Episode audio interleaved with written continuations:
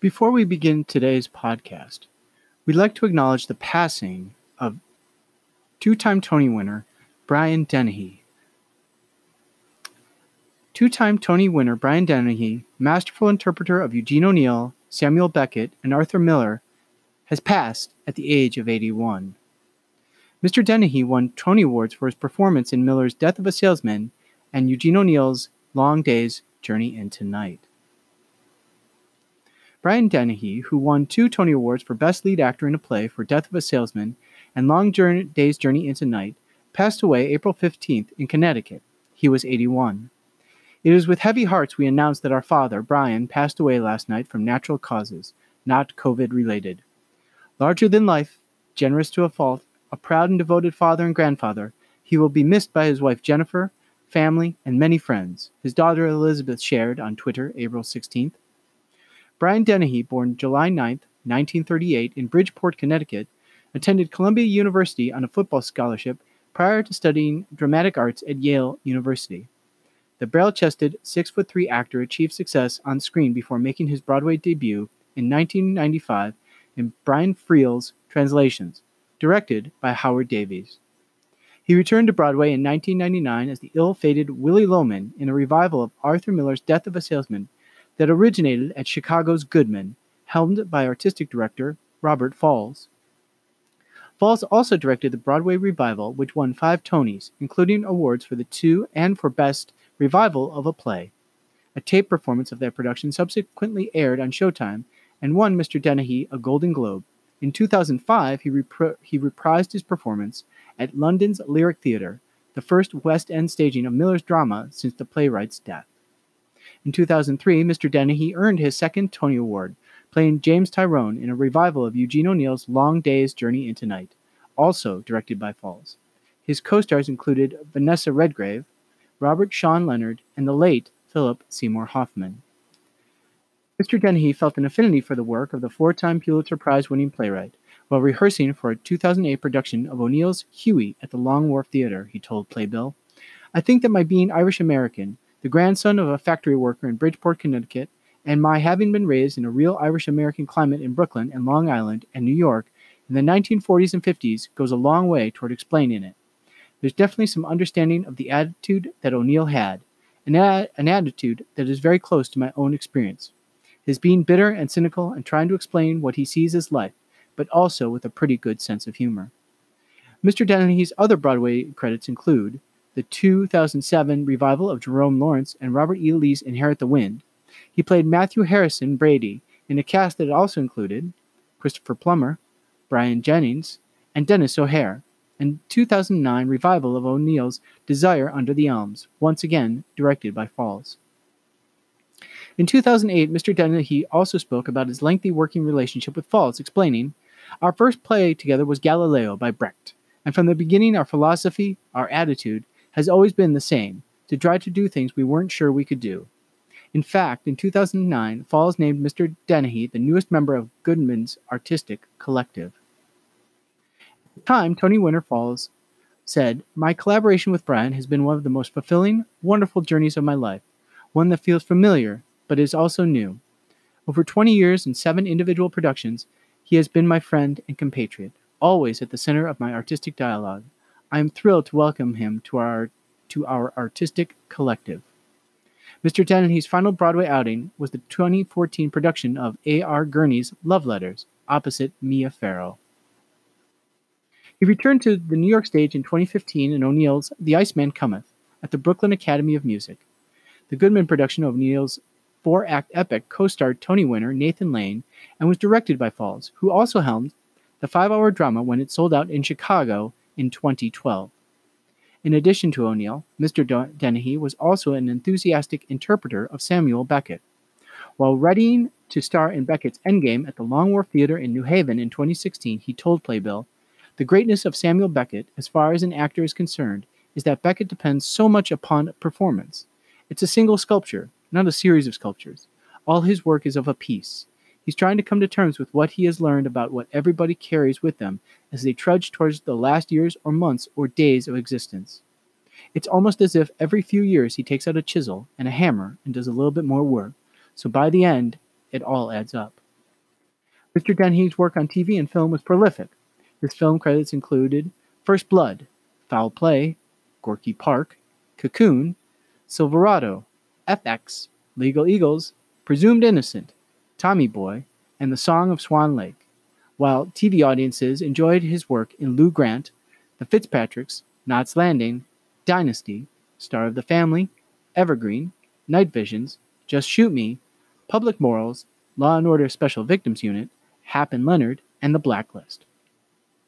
In 2016, while discussing his role in the Terrence Malick film Knight of Cups, Mr. Dennehy explained he didn't see many professional opportunities among contemporary plays.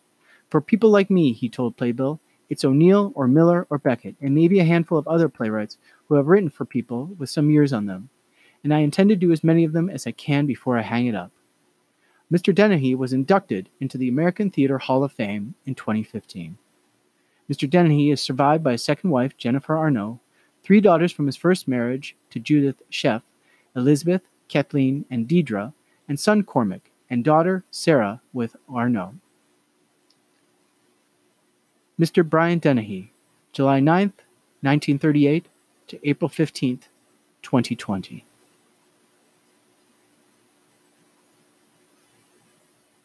This obituary was written by Andrew Gans and appears on Playbill.com.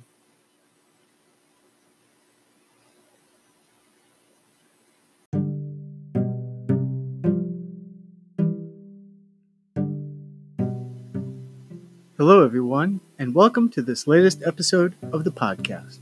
My name is Richard Bryant, and I am your host. It's April 17th, 2020. This is the Corona Chronicles, day 36.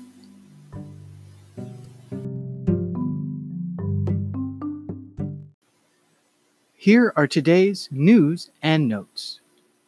This evening, USITT released their schedule for next week's webinars The New at Noon and the Forum at 4. On Monday, April 20th, Clemco.av presents Career Projection 101 An Independent Contractor's Guide to a Successful Business and Balanced Life. On Tuesday, April 21st, AVAE Canvas presents AVAE seeks to help artists be more creative. On Wednesday, April 22nd, the Cast Group of Companies presents WYSIWYG Educational Edition 2020. And on Thursday, April 23rd, J4 Design, our equipment repair department, presents All Lighting Equipment Breaks at Some Point. J4 Design is here to assist everyone in the repair, maintenance, or training needed to keep gear and facilities running for the long haul. Again, this is the schedule for the new at noon for next week from April 20th through the 23rd. For the forum at 4, the schedule goes as follows. On Monday, April 20th, how to be an assistant stage manager. What does it take to be an effective and supportive assistant stage manager? Join us to explore the role of the assistant stage manager within the production process, within the SM team, and beyond. We will explore the specifics of what it means to ASM for Broadway, for an opera, and as a resident ASM. On Tuesday, April 21st, you have two choices. The first, Costume Shop Management ABBCs. A is for Alley, B is B is for Broadway and Bournemouth, C is for Seattle. an exploration of different costume, shop management styles, sizes, and genres Broadway, opera ballet, regional, and international. Listen to longtime industry costume shop managers discuss and compare notes with each other on their shop management successes and innovations. Your other option is Travel Grant Winner, the multimedia design for Edwin Abbott's Flatland. In the summer of 2019, Mitchell Ost traveled to London with support from the USITT Student International Travel Grant to collect footage for a multimedia stage adaptation of the novella Flatland by Edwin Abbott, set in a fictitious London in 1884. On Wednesday, April 22nd, Stage Management Paperwork Through the Centuries, a virtual exhibition. In honor of the Year of the Stage Manager 2020, dedicated to celebrating and educating, explore how theatrical paperwork has evolved from the prompter and stage director theater manager origins of the past to the modern idea of stage manager. Examples range from centuries old prompt scripts and paperwork to the present day. This will be curated by Aaron Joe Swank and Jennifer Lee Sears Shire, along with Tina Shackelford. You'll also have the option on Wednesday, April 22nd, How to Be a Good Assistant Lighting Designer. This session explores the do's and do nots of being an assistant lighting designer, what it entails, what are some of the stigmas that we face as assistants, how is it different from associate, and what should an assistant know when walking into a room. This is a moderated panel discussion exploring those topics. On Thursday, April 23rd, Sisters United through 3D scanning and printing. Come learn about how Kent State University partnered with Opera di Santa Croce to create a 3D printed replica of Pio Fedi's Liberty of Poetry, believed to be the inspiration of the Statue of Liberty. Pio Fedi's Libertà was 3D scanned on site over the course of three days in Florence, Italy. The scans were used to create a nearly full scale 3D printed production reproduction, which was then scenic painted. By breaking silos of silence, art, and industry, nearly 40 individuals worked on the exhibit. The nine foot tall replica is currently a special exhibit at the Ellis Island National Immigration Museum through September 2020. And finally, your other option for Thursday, April 23rd new recommendations for sound documentation and graphics, an introduction to and summary of the draft of the new recommendations for sound system documentation for theater, prepared over the two, previous two plus years with the input and collaboration of Broadway designers, touring designers, education, educators, and more. This major expansion of the extant recommendation addresses, for the first time, all of the standard paperwork forms needed to document a contemporary sound system designed. That concludes all the information necessary for the forum at 4. Of course, please visit usitt.org's website to find all information about the presenters and how to register via Zoom for all these events. Again, that's usitt.org slash education training slash usitt webinars. Of course, all links will be provided in the notes for this podcast.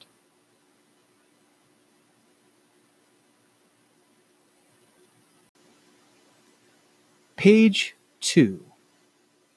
Continuing our information from our friends at USITT, USITT organizational member Shure has put together an extensive and informative overview of how to improve your webinar audio for those of us who are utilizing the various software and applications to promote education during this time of social distancing. You should be able to find the Shure webinar, How to Pro- Improve Your Webinar Audio, on youtube.com.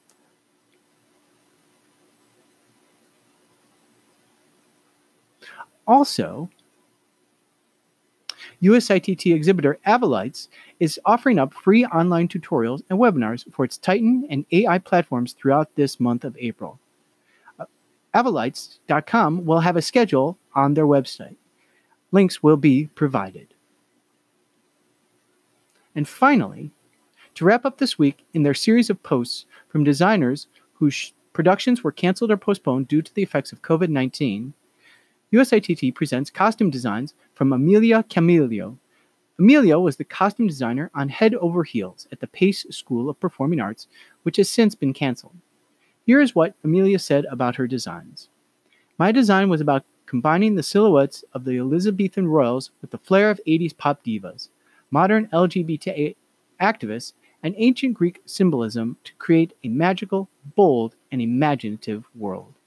If you'd like to see Amelia's work, please visit USITT's Facebook page or any of their other social media platforms. Congratulations, Amelia. Well done.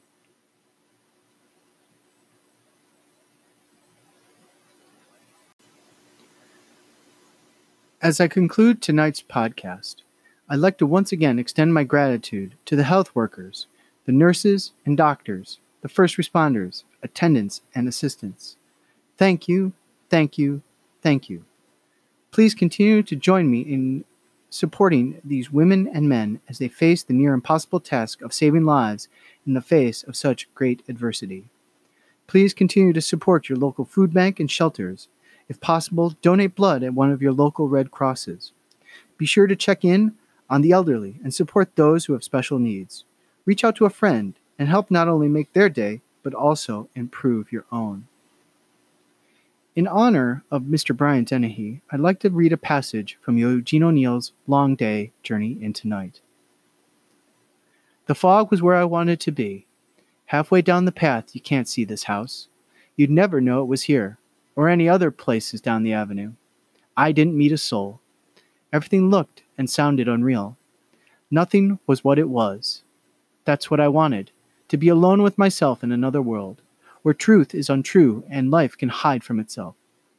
Out beyond the harbor, where the road runs along the beach, I even lost the feeling of being on land. The fog and the sea seemed to part of each other. It was like walking on the bottom of the sea, as if I had drowned long ago, as if I was a ghost belonging to the fog, and the fog was the ghost of the sea. It felt damned peaceful to be nothing more than a ghost within a ghost. My name is Richard Bryant, and I have been your host. It's April 17th, 2020. This has been the Corona Chronicles, day 36. Take care, be well, and good night.